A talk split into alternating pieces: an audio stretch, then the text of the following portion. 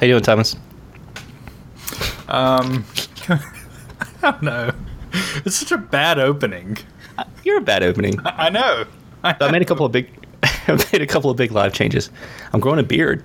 I haven't told you this. I know you. You you should. Um, are we? We're kind of off on our Snapchat game lately, and Oh, yeah, we we've are. been on. You know, we had like beard chat going for a long time, um, and so maybe we need to get that going again since you're growing a beard again. Yeah, that's true. Hold on. And I got a new computer, so I'm still getting the audio settings right. I know I'm blasting. Okay, that's better. Sorry, everyone. Um, yeah, so I'm, I'm like two weeks in, and I've been doing all this reading about beards because I got a lot of free time.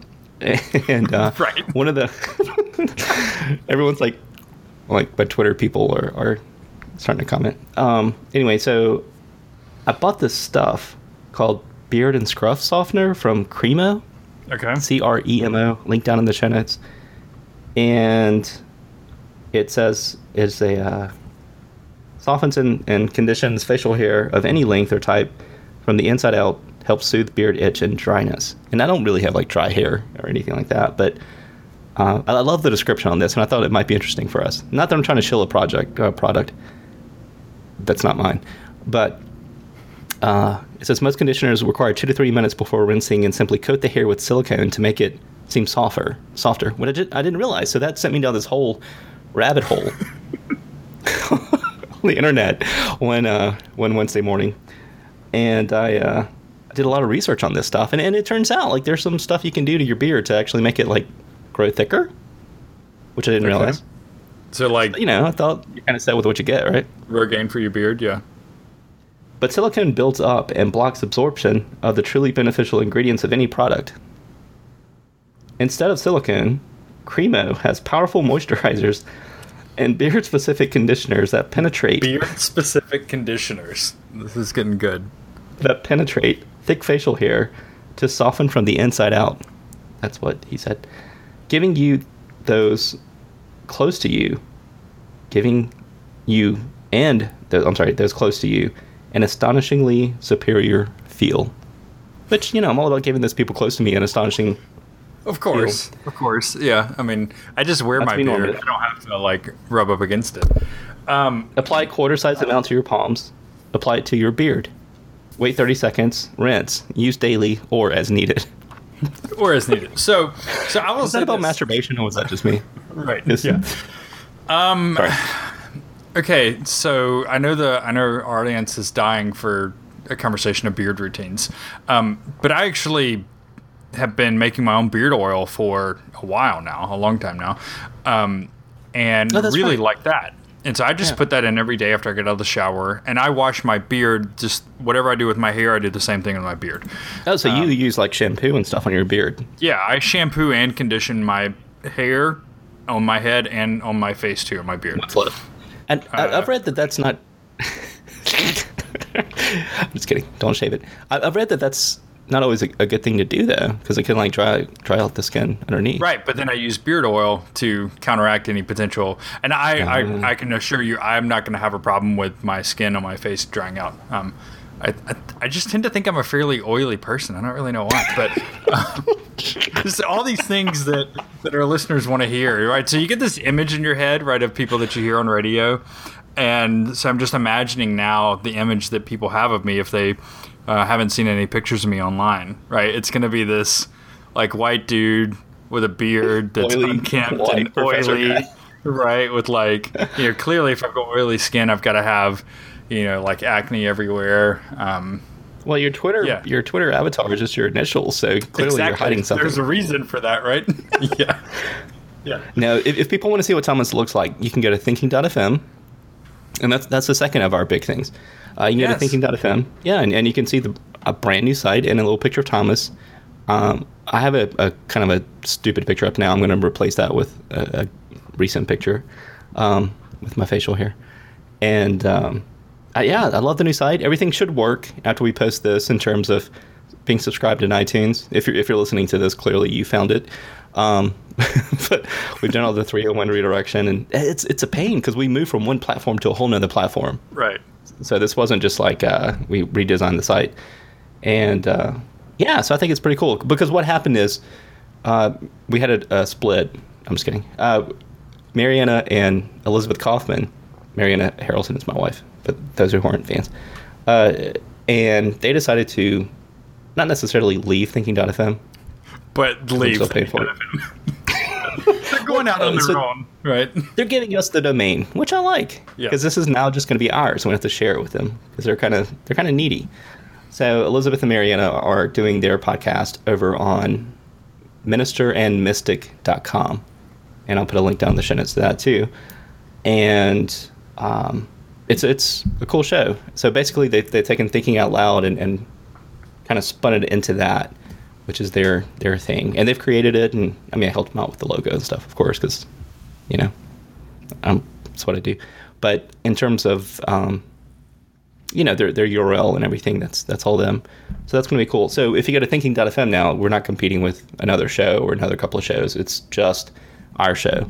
And I know you and I have talked about name changes and trying to figure that out. But whatever we call this show, I think if we just have that domain to kind of represent this, that'll be better. Yeah, we're kind of you know streamlining. Um, I guess you know what at one time was like a network of shows, um, and yeah, I, I think it, I think it works well for what we do, uh, kind of where we are at this stage in the life of uh, Thinking.fm. So it's definitely fun. I think the new platform is it's nice. It, it's very attractive, which is the I think the main thing that uh, our listeners will interact with. But yeah, everything else should work fine with your players. If if not, reach out to us. We've had some listeners already reaching out to us that had some issues, and so um, we've worked on that. And so we think we've got everything set up now for you. Um, but if you have issues, if you just go to the website and you found this, but you you know it's not pushing through to your player or something, obviously let us know that. um, Yeah, so I think that was player.fm we had Yeah. one issue with, but it looks like it's back up now. And I worked with their team and got that all straight. Um, and if you're on thinking.fm, you can actually see the links for Overcast, Pocket Cast, um, uh, what's the uh, uh, uh, uh, Are you in. looking at it? yeah, Tune in. tune in, uh, right. uh, and then obviously iTunes and Google Play as well. So. Right. So and everything's resolving correctly and, and all those. Um, Google Play is a little weird. You might have a problem if you use Google Play for podcasts, which I don't think anyone does. But if you do and you have a problem, let me know. If you're in Japan or Germany, which really, a lot of people in the last couple of lot of shows have been from Japan. It's so strange. Hi, Japan. We're big in Japan, Thomas. Um, like Japan, Colorado, like Colorado, and uh, what's what's the other state? New York, New York, and Colorado New always York, have a yeah. lot of so listens. like New York kind of makes sense to me for a number of reasons but so what i'm thinking though is that you actually need to write a um like a, a a sequel to uh, your first book um what what was the title it was uh what does this um Asia has claims upon New England. Asia has claims upon New England, right? Kind of, you know, what does uh, Assyria have to do with New England? You know, that kind of what Jerusalem have to do with Constantinople thing. Um, but does I'm thinking like Japan you should do do one of those. Colorado? Yeah, what does what does Japan have to do with Colorado? Um, yeah, and we, we get a lot of li- uh, listens from Germany too, which makes sense with the academic right. I mean, stuff, I guess. yeah. Well, that and then yeah. Because we're it's. I'm sure it's because I'm German. Right? Definitely. and we're cultural paragons in Europe. You know, I mean, Right. people are like, well, we need to know something substantive that's coming out of the United States because of Trump. So what can we get? And they, a lonely nation turns its eyes to us. We're I'm gonna guess that's it. Yeah, that's definitely got to be it. Ah, You're all right, the so- representatives of the U.S. Yeah. Yeah, exactly. And also on that thinking.fm page, there's a very easy way to, to go straight from the site to Patreon, which I, I don't want to chill, but, you know, as George Bush once said, just send us your cash. Um, we, we do a lot of hard work on this thing, and it would be awesome if I could tell Thomas, hey, not only are we getting thousands of downloads, but we're making, you know, this much money every month on this. Um, just to, to help speed things along, because we did miss a week last week for a couple of reasons, which I'm going to talk about next. And, uh, you know, it, it would incentivate. That's not a word. It would incentivize. incentivate. I need to. dot com. That that's a billion dollar business. It would incentivize. Incentivate the place where innovation happens. Uh, it would incentivize us to, um, you know, not not skip weeks or not miss a week, no matter what happens. You know, health, job stuff, whatever. Um, so Patreon, give us some money, or PayPal. You can do that too. there's ways. Or, you, just- you know, write an old fashioned check or you know, Put it- send the mail. yeah. Yeah, put it in an email, uh, or, or or send me a tweet, send me a DM, and ask what my address is, and I'll, I'll give you our Sure pay or company something like address. that. Yeah, yeah, we're definitely going to give our addresses out over DM to random people that we don't. know. You don't do that? I give yours out. Yeah, She was cute. I mean, she was from North Carolina. No, I'm sorry. It was Anthony Weiner. Uh, so, too soon. Hashtag. Cost the election. Um, and I left my working for the man every night and day job, which is, is big news for, for me personally. Um, and, and for the show because I've, I've got kind of time to do things like overhaul the site now. But I'm going back to Harrelson Agency and I'm going back to kind of that side of, of um, agency life, which it doesn't sound like a big deal, but in the sort of in the marketing world, you either work for a company and you're kind of on the inside doing marketing, or you work for an agency and you have a number of clients and you work on things that way. So I've always worked on the agency side. I've never worked inside of a company doing marketing. And I thought, well, you know, it'll be a good experience. And I kind of did what I wanted to do on the agency side and worked for a lot of big companies and I worked for, you know, big tech companies, whatever. And it went really well and had fun. And I started my own thing and that was awesome and did well. But I kind of want the, the nine to five experience. So I did that and it was it was there, but uh, I, I just I really missed uh, I missed those relationships. You know, being able to um, to work with you know uh, a number of clients, but also work closely with clients in terms of you know talking about hey, what's your what's your aspirations, what's your dream, what do you want to do in life, and uh, you know, kind of kind of combining everything I know and am, and, and not having to sort of say, well, we don't really offer that, and this is the type of marketing that we do inside of the structure, and that's that. But anyway, I, I have a deep, abiding love for the farm credit system in my heart, and I will never forget them, and my heart will go on. But um, I'm so excited to be back, and it's going really well already. So um, I'm uh, I'm optimistic that this is going to be the last job last job I ever have. So there you go.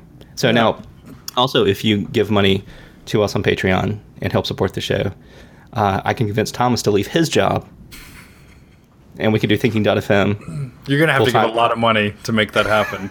but if you want high quality shows, that's going to have to happen. this this five year old microphone ain't going to pay for itself, kids. exactly, exactly. Yeah. Um, no, I this mean, Miller yeah. Lite, So yeah. there, there's certainly a, freedom, right, of doing the agency work. Oh God! Well, and so that's the thing. I mean, people talk about spending more time with your family. Yeah, but I've got almost a two year old. I've got a six year old and a nine year old. And the six, and I, I I'm not going to talk about my kids because it's weird. But my two daughter, my two older kids live with uh, their mother um, in Asheville. We're, we're divorced, obviously, and my I was going to say my new wife. Can't say current wife. my wife, my partner, uh, Mariana and I. She always loves it when I do that. My partner Mariana and I, um, you know, live live a couple hours uh, apart. So things like Friday afternoons, because we get them on the weekends. So Friday afternoons became insanely difficult. You know, going to to um, pick them up, and then I don't know, like things like that really do kind of weigh on you. And, and just being here, not being around the two year old and almost two year old, and um, you know, just being able to to leave the office and, and go hang out with him. And like today, he or the two year old. God, I'm just giving away. You're so bad at Their social security number is one two eight. Um, by the way, social security numbers now are weird. Like I was doing some stuff today financially, and, and his social, well, the younger kid's social security number is really, really odd. And I was like, is that real? Anyway, uh, but he wanted to have a tea party today, so we, we went outside and had a cool tea party. And uh, yeah, you don't you don't get to do that when you're Right. In a suit and tie at the office. So anyway, I'm excited. It's good. You know, the other thing the agency thing allows you to do is to kind of expand your offerings too, right? With whatever That's right. whatever your client needs. Um, Wh- What what type of offering should I expand into, Thomas? so, What do you so here's what I'm here's what I'm thinking of. Just you know, throwing it off the off the top of my head here. I'm really thinking that we have this background in kind of religion and philosophy and things like that, and so we should really incorporate that into Harrelson Agency, right? So we can start helping people you know startup companies and companies that are trying to rebrand and churches and nonprofits really ask the deep philosophical questions about their work right it's going to make it more meaningful um, and it's obviously going to make them more money which is the purpose of asking these philosophical questions right So, uh, hmm. You think that's a uh, that's a thing? Like how how do you see that playing into corporate culture like that? Well, it's already starting, right, uh, to happen in Silicon Valley, um, where there's this uh, philosopher, uh, Andrew Taggart, who is kind of doing this um, as a consultant, and he's basically um, there to ask philosophical questions of people and their startups and their companies, and I guess help them make these decisions. I don't know. It's So really he, he just walks around and says like, kind of like Diogenes with Alexander. Like, have you? Yeah, that's what I think hand, about, man. Right. Have you ever really looked at your hand? Right. Look at that dog. Let's you know. Let's think about the dog for a second. Consider the dogs of the valley. exactly. That's what Jesus really said. I'm gonna write that one down. Dot com. Um, so, why do you think that's important? I mean, Less we live in this the Greeks.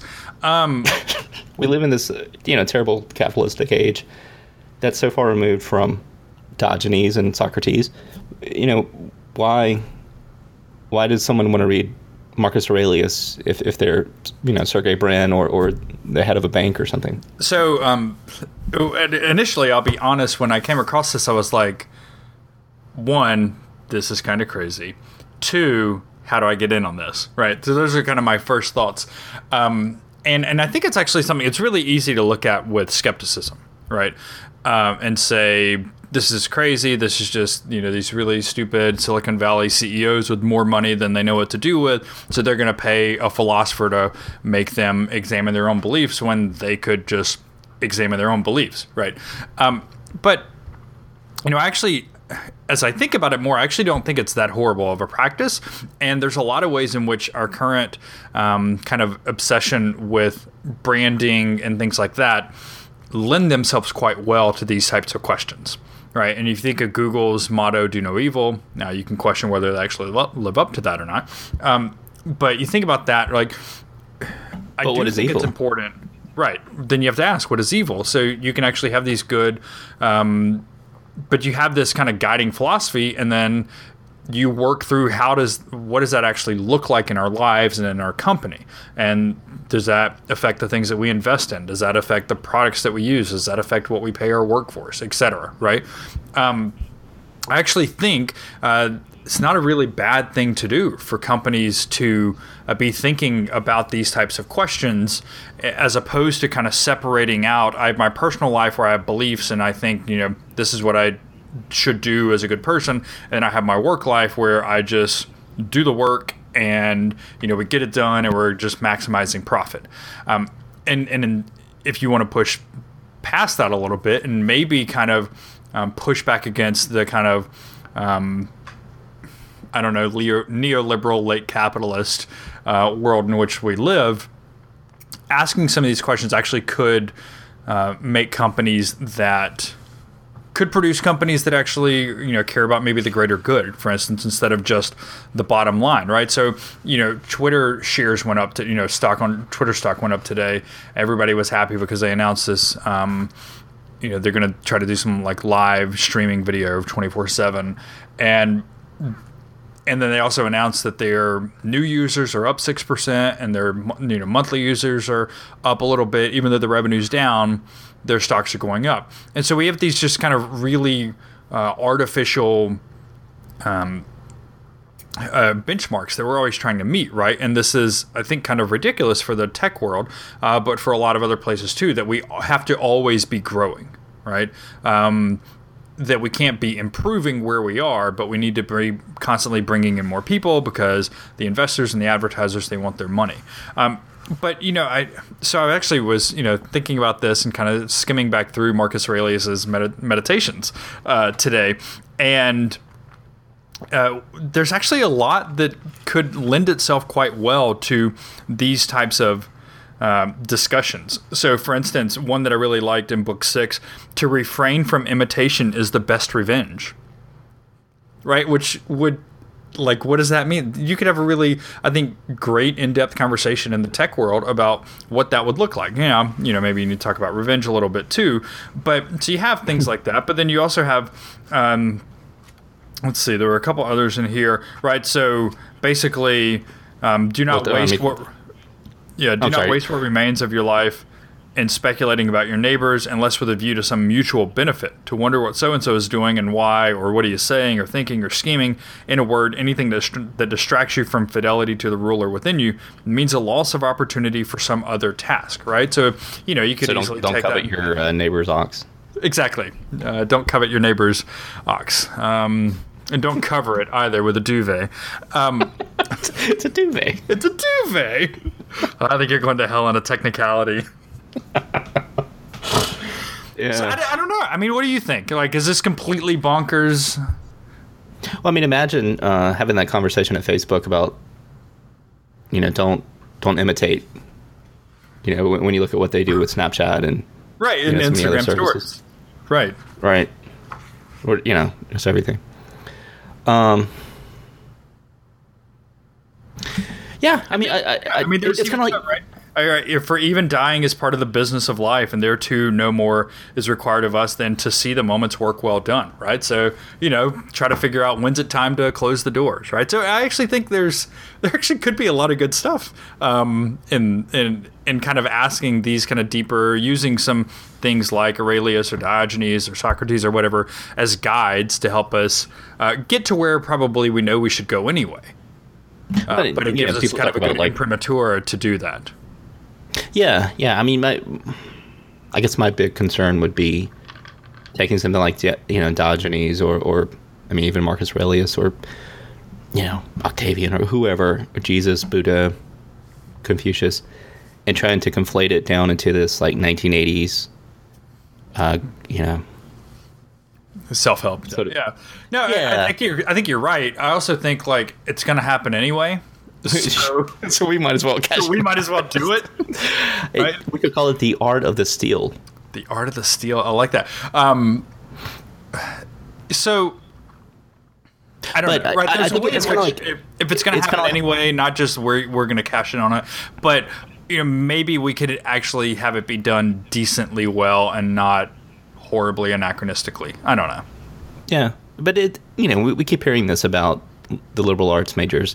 I remember I, I was a religion major, and I, I heard even in the late '90s at my small liberal arts Methodist college, we call ourselves the Harvard of the South. Um, I remember hearing like, oh well, if you major in this, you're still going to have opportunities in business because they want big thinkers, which is not necessarily true. Um, you know, they, they, It's rarely true, right? Yeah. having been on the inside. good. Unless you're the CEO, right? Then, And then, yeah, we need another Rockefeller. or the CPO, the chief uh, policy officer or something. philosophical officer, chief Yeah, philosopher. well, yeah, there you go. Well, I mean, we so we have chief information officers now. We have Right. chief technology officers, and we we have even like chief ethicists. You know, at right. large kind of non Silicon Valley companies.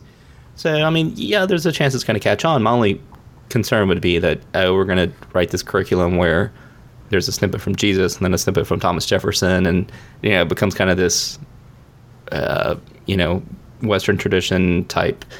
No, Yeah, yeah, the- the I, I agree with that. Yeah, thing. yeah, and so, you know, and actually, I would. There's some merit there, but I mean, yeah, I mean, I guess yeah, you could write a curriculum or a book about it. Um, but I don't want to get Philip David ha- Davies Hansen on it, but you know, there there is that Right. spirit there.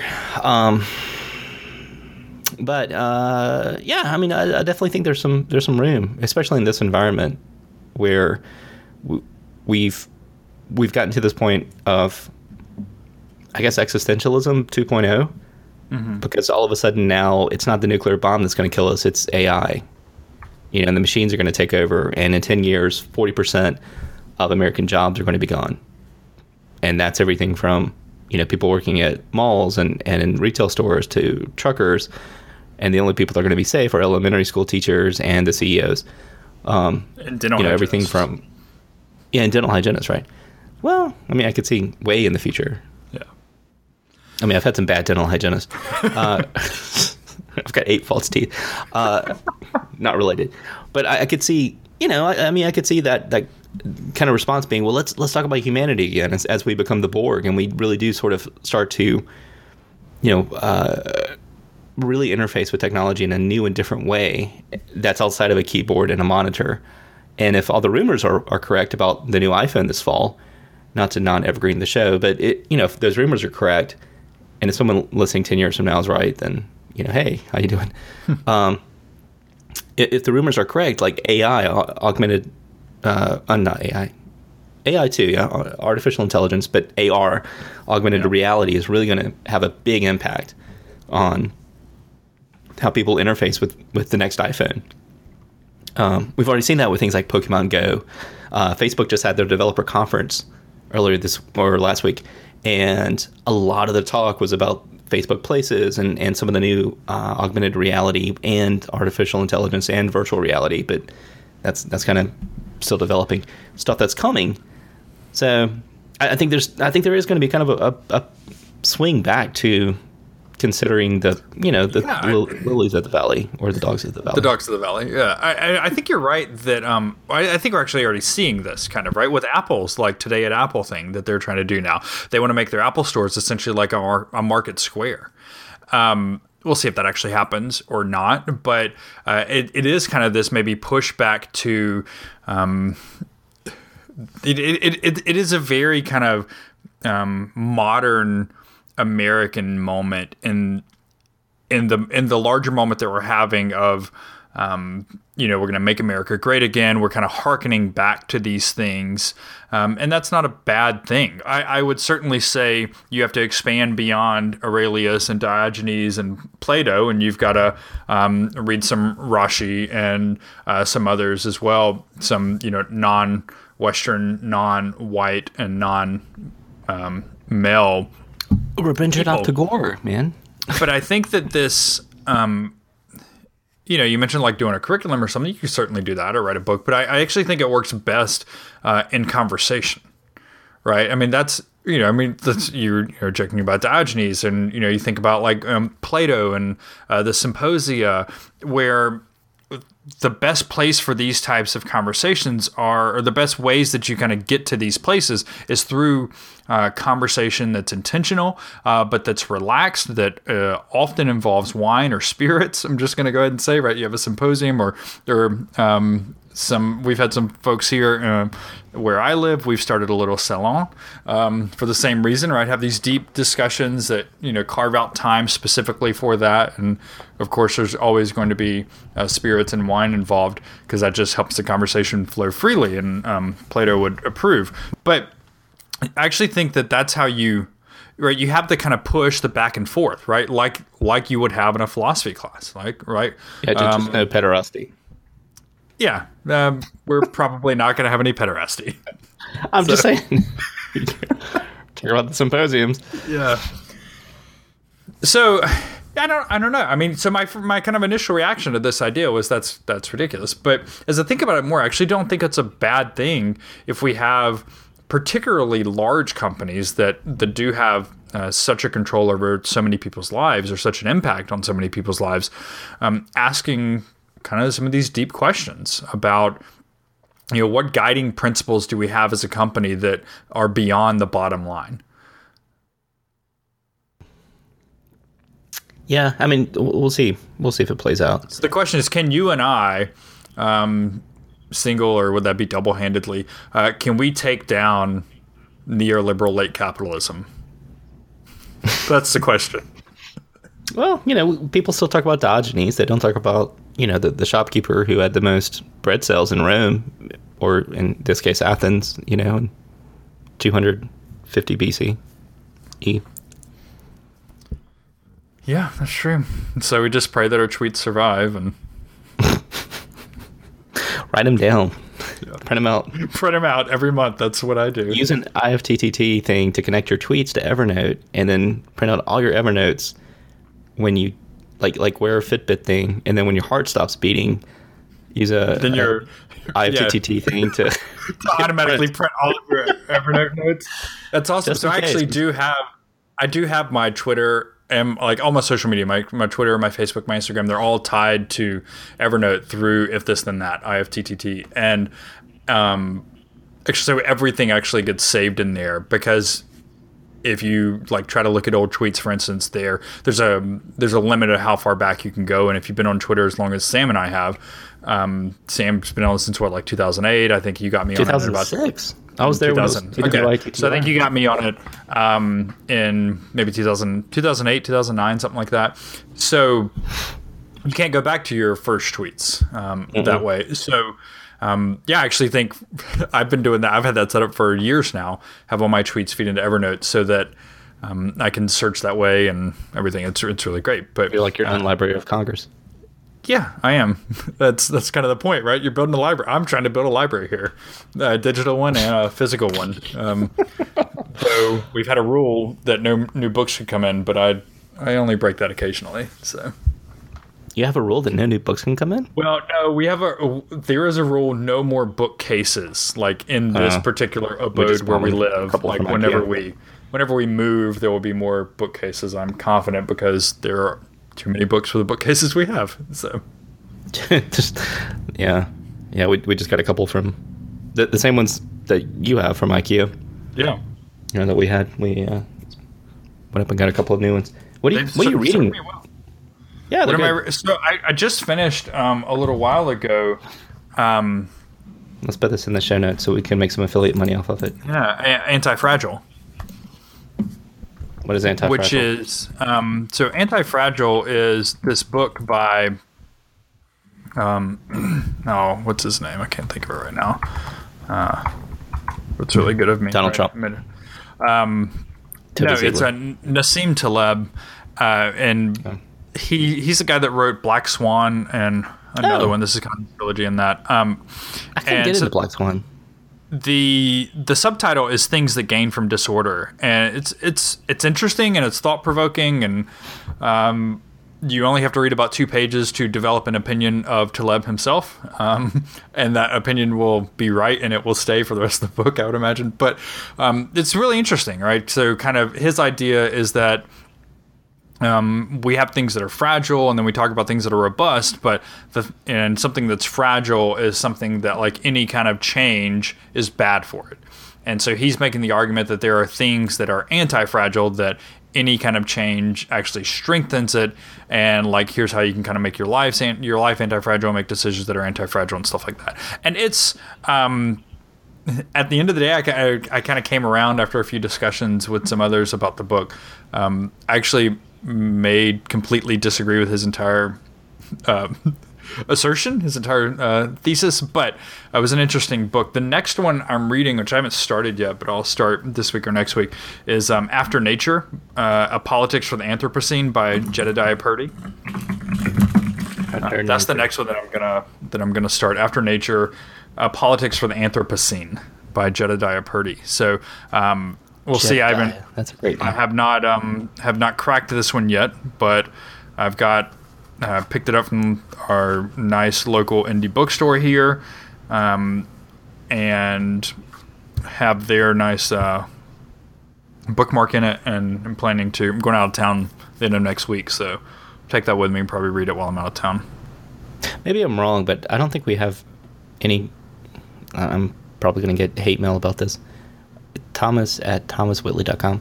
Um, I don't have any good used bookstores here in Columbia. Like I keep trying to find them because we had so many in Asheville. Now, okay, so good used bookstores in Tallahassee. Um, I would say that might actually be difficult to come by. There is one that's close to campus, and you know the the um, the old metal buildings that are kind of um, rounded, like ovals essentially. They look like old hangars or something. It's a couple of those together. And it's semi organized, but it's a place you can go in and spend an afternoon.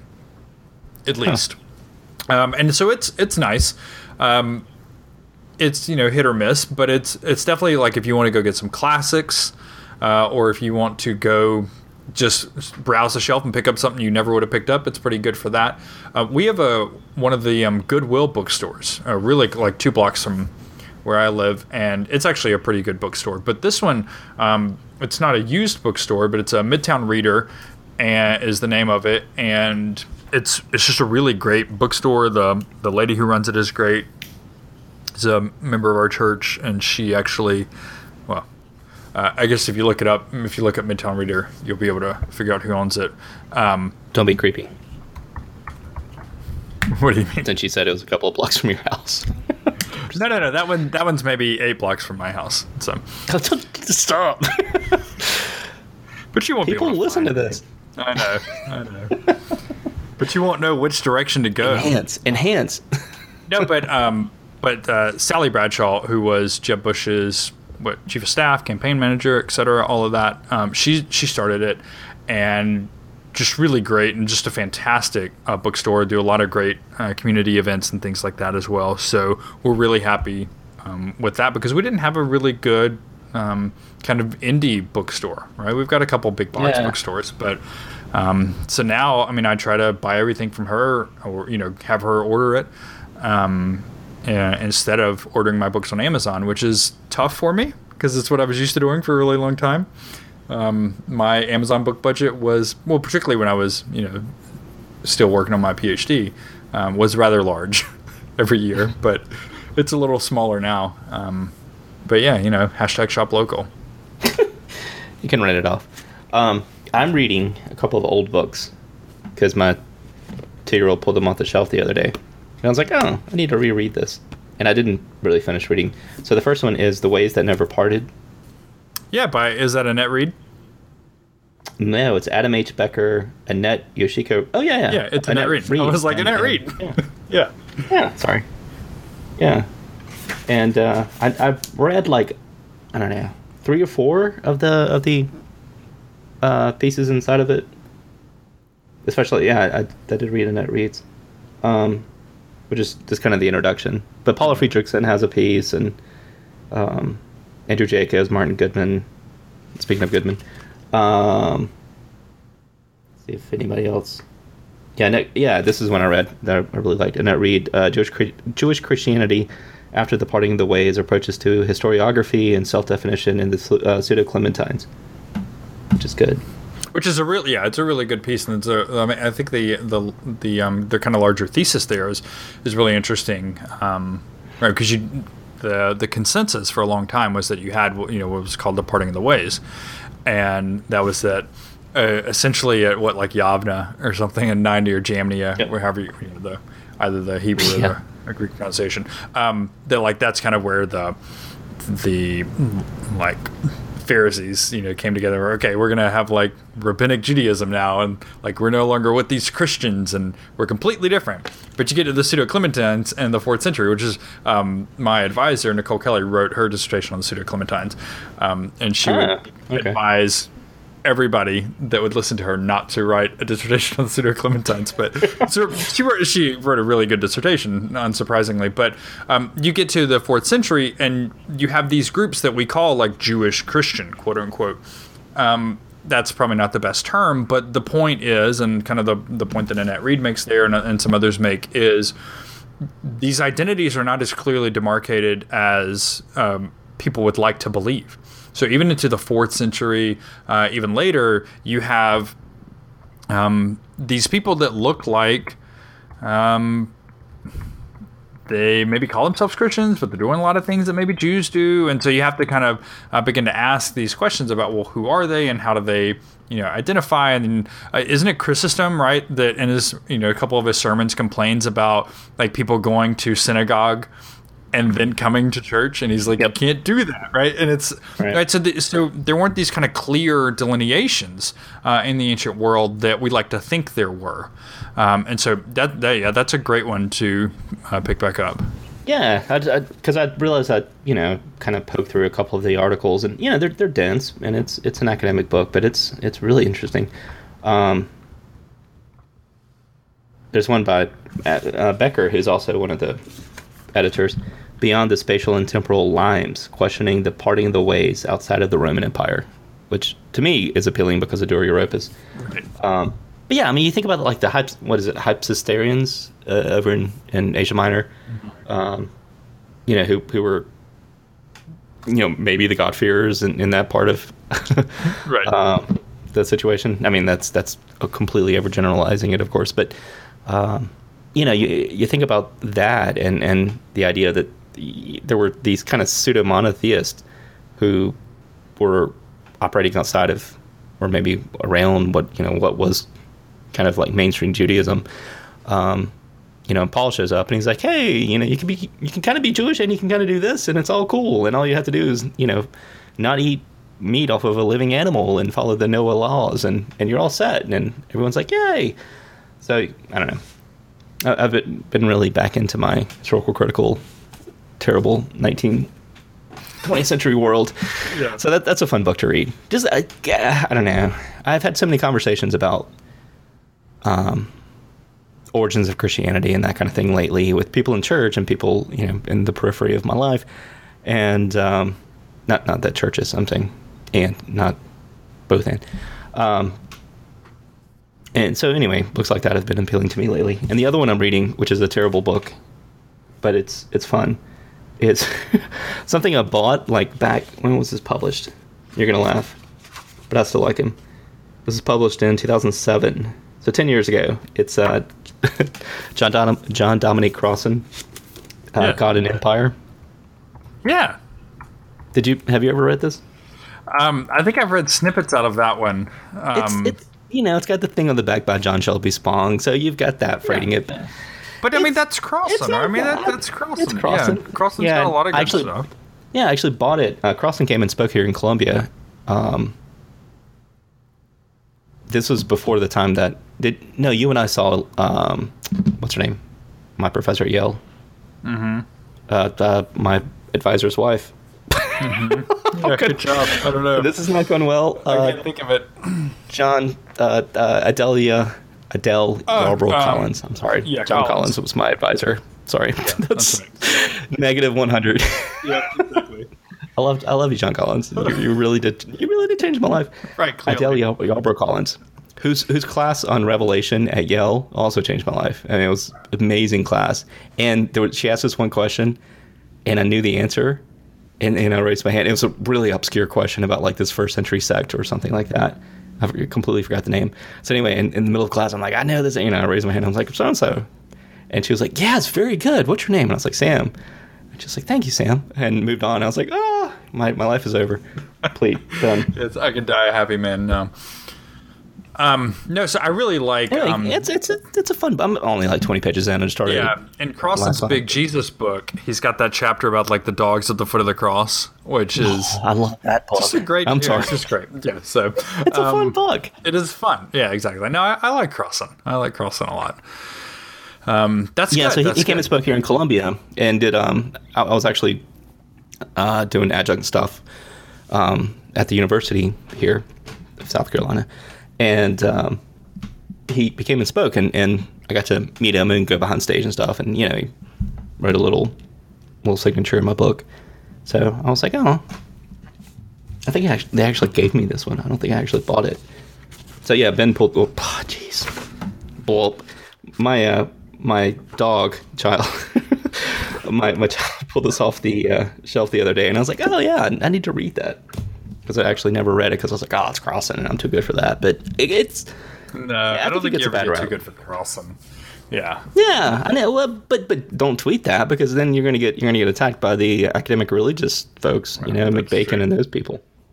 Like they, they don't like the I mean, if it's, I mean, if it's not Karl Barth, like, is it really worth reading? I know, I know. It's like we, I'm going to give you a, a, a 20 tweet storm thing about Barth meeting. Uh, uh, who, who did he meet?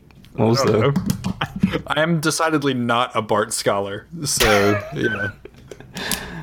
Anyway, I saw something today about Mick Bacon where he was going back and forth with someone because Barth had met some. Um, it's too late in the day. Anyway, uh, two two theologians, and uh, you, you you can tweet us on that. It was someone kind of important. No, I'm just kidding. I know it is. I'm joking. Um, Hypsisterians, Yeah. Manichaeans.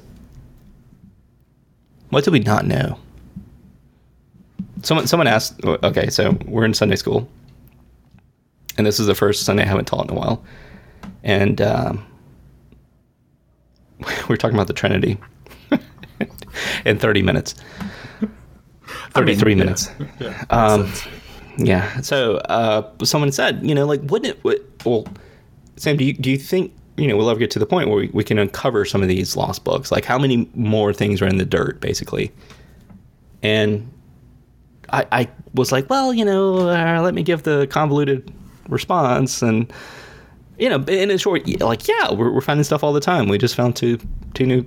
You know, papyruses from Oxyr, uh, Oxyrhynchus. Yeah. Ox, I can never say this. Oxyrhynchus. Did I say it right? yeah, Oh. Oxyrhynchus. Yeah, that's right. I can read it. Um, but you know, but I, I kind of gave an allusion to, well, you know, what if there actually isn't an original Gospel of Matthew? And you know, I could see kind of the wheels starting to spin, and I was like, "Whoa, let's dial that back," and because we were all wrapping up, and I knew that was going to be a whole other conversation. But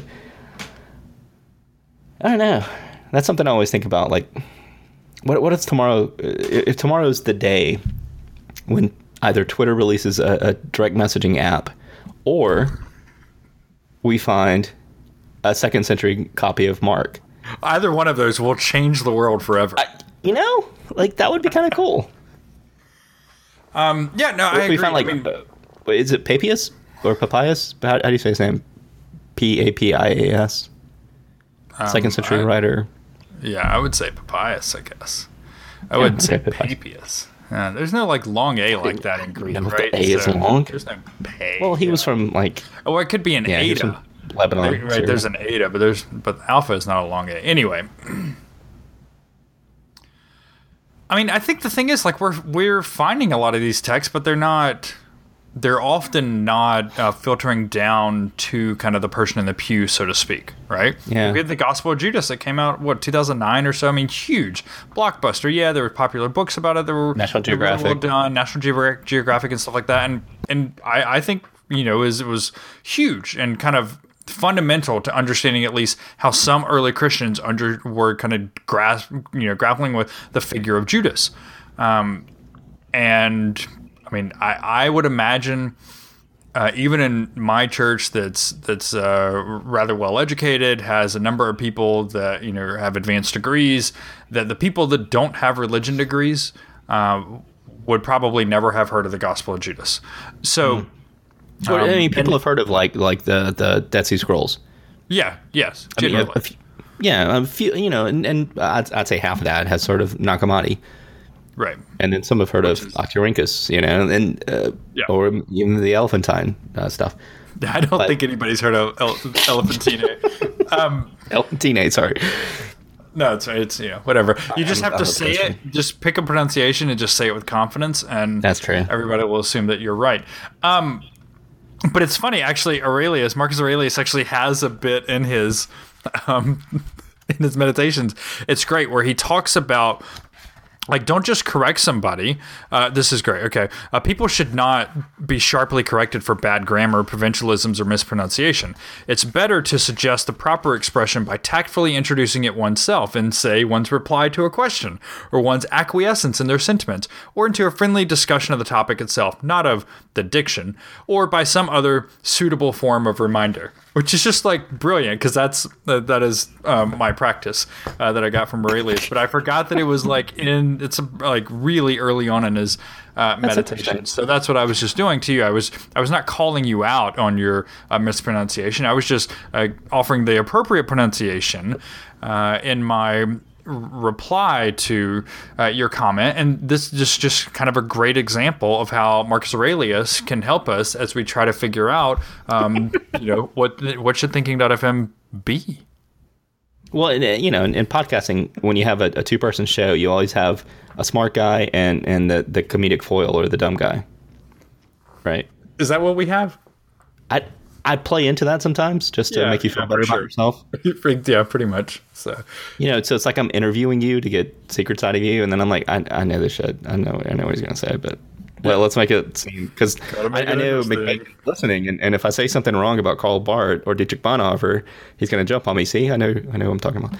Um, but it, you know, it's it's fun to to let the fourth wall down here and, and say uh, it's you know it's fun to play the foil. No, honestly, I have, I have no idea how to say elephantine. Elephantine. Really? You say elephantine? Is that the proper pronunciation? So if I go to AL, SBR, CIA, like they say elephantine? Well, it depends. Well, they would not because most people there don't work on them. But but the people that do, um, I, I, think you would say like it's an elephantine papyrus, like something that you found from there. But I think you would pronounce the city as Elephantine. Oh, makes sense. But Donald I mean, Trump just tweeted: Democrats are trying to bail out insurance companies from disasters to Obamacare and Puerto Rico with your tax dollars. Sad. Sad. What? hell's that? Anyway, sorry. I'm not looking at Twitter. Um, yeah, I didn't realize that. So see, I, have learned something on this show. Elephantine. Yeah, but somebody will probably come back and be like, "No, Thomas is an idiot. It's elephantine." But Candida, I want you to. sorry. Yeah. See, and we, we got we got uh, we we get notice when when Sam mis- mispronounces things. Yes. Um, I mean, do you, I don't know. Do you think if we found something revolutionary like the Gospel of Judas, that it would have any impact at all on kind of the current American landscape? Do I mean, do you think people are looking for the next Dead Sea Scrolls? or, or Nag Well, certainly, or would it just be kind of something that it. people? Well, I mean, I, I know you know, but not got, like, but average people aren't like expecting it or hoping for it or something like that. Uh, but I right. will say, I mean, this kind of naturally, I think, leads into a discussion of canonization and do you have a closed canon or an open canon, et cetera. And I, yep. I would always argue in my classes that we have an open canon. That just because it hasn't been adjusted, like in maybe our lifetimes, doesn't mean the canon's not open. If you look at like the King James Bible had the Apocrypha in it until uh, the mid 1800s when basically the main publisher said, I'm not going to you know fund this publication anymore if you don't take unless you take it out. And so they said okay we'll take it out right? So money it's always about money and power. Um, but money rules. But so we had the i mean the the protestant canon was changed. The king james bible was changed uh, rather recently kind of in the history of of these things. So i think that I, you know there was a big push to have martin luther king jr's letter from a birmingham jail added uh, to the new testament which wouldn't to, to which New Testament? Well, to you know, kind of the general Protestant New Testament. Um, you know, uh, and I wouldn't have a problem with that at all. So, um, yeah, it, it would create this huge, you know, outcry, and people would say you can't mess with God's word no, and mean, all that stuff. People, but people would like be marching in the streets. Yeah, especially if you added Martin Luther King Jr. to the New Testament. I mean, yeah. it, it's but hard enough been, to read the NRSV in some Bible in some churches. Yeah, like our church, where the, the voice reigns. But can you? I don't know. I, I, think I think the canon is closed for American no. Christianity. No. I mean, I know I know it's going to change. I'm saying for this for the current state in our lifetimes, until something radical happens. I, I don't think we're going to uncover the gospel of, you know, uh, James or something, and all of a sudden we get a rewriting. But that's what I'm saying. I think in, in this current era, maybe the next 5, 10, 20 years, however long this thing lasts, even if we found something revolutionary, it wouldn't be that big of a deal because we're finding amazing new things every day. Like Enceladus can maybe sustain life, and you know Titan can maybe uh, you know have some uh, uh, organic compounds on it. Yeah, I saw it on Facebook a couple of days ago. That's cool. But did you hear about you know the the latest new way to shed five pounds by you know eating this parasite? You know, yeah, I, mean, I, I, do think that yeah, these these types of changes um, they take longer to occur for sure. Um, It, it just seems like the public is is less interested in revelation pertaining to like historical revelation. yeah, but I also think like I'm an old man. I know. I, well, I there's sound like an old man. yeah, but w- w- our perception of what it may have been like in the past is skewed because we are all that survives are the writings of wealthy men for the most part, right? And so we're reading the conversations of people like me and you and the people who like went to school for this and we care about this and we think about this type stuff all the time and we're not reading the conversations of the everyday person who's just like you know going and uh, fishing and going and making tents and going and selling bread right um, do they care about I don't know. I all of these read a lot about arguments a you know in person nicaea and uh, chalcedon and stuff no not at all i don't think right? That's why they Chalcedon. There you go again. Is, is it Chalcedon or Chalcedon? Well, I always say, yeah. Well, um, I say, Chel- yeah, Chelsea. I don't No. know. You say Chalcedon? Yeah. No, it's it's Chalcedon. Okay, we'll see.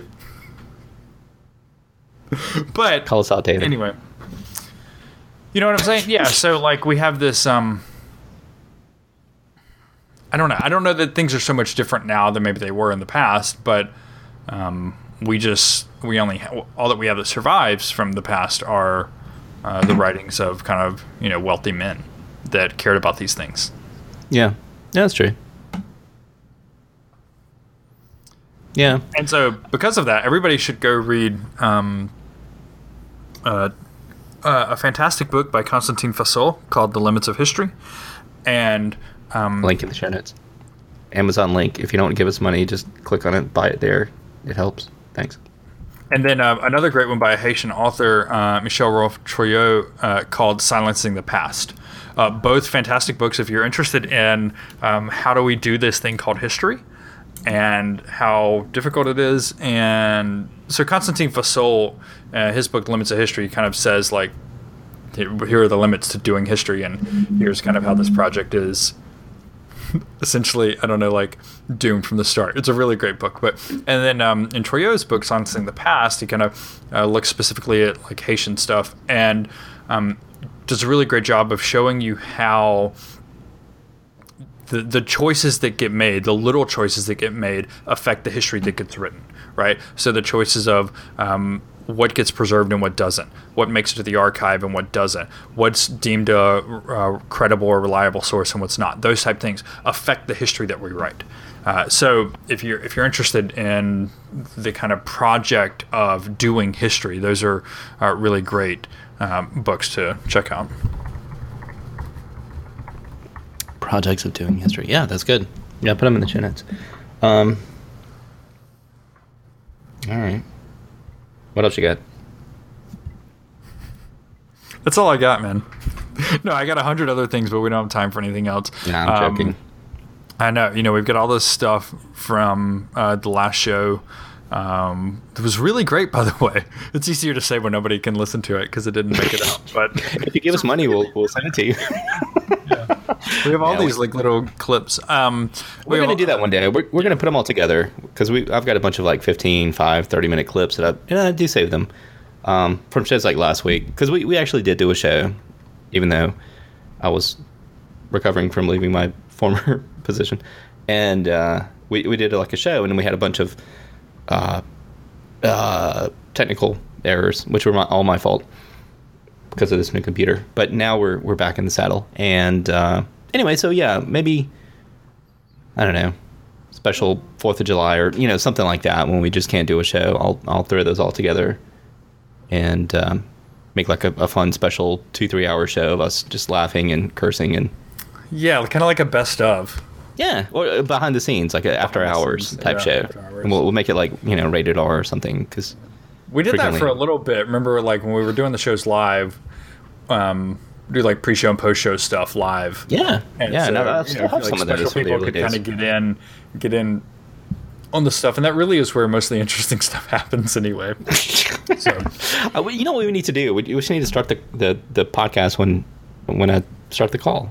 You start the call, yeah. And but but the thing is, like once you once we hit record, right? It's like you were saying earlier, like you got to we got to play like Alex Jones, right? We got to get into character.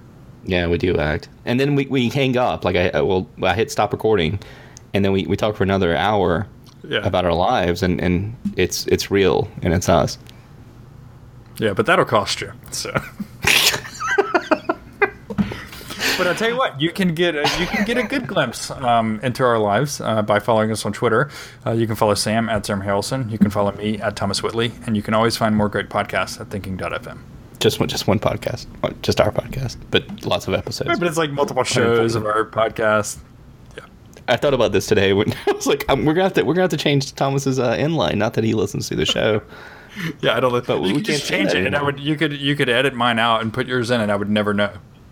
Yeah, well, I know. I, I mean, I do all kind of fun things you never listen to, but yeah, that's why that's why we have so many listeners because people tune in for the for the Thomas rants on uh, sexism and how to how to be a white supremacist and stuff. Yeah, and stuff. Hashtag and stuff.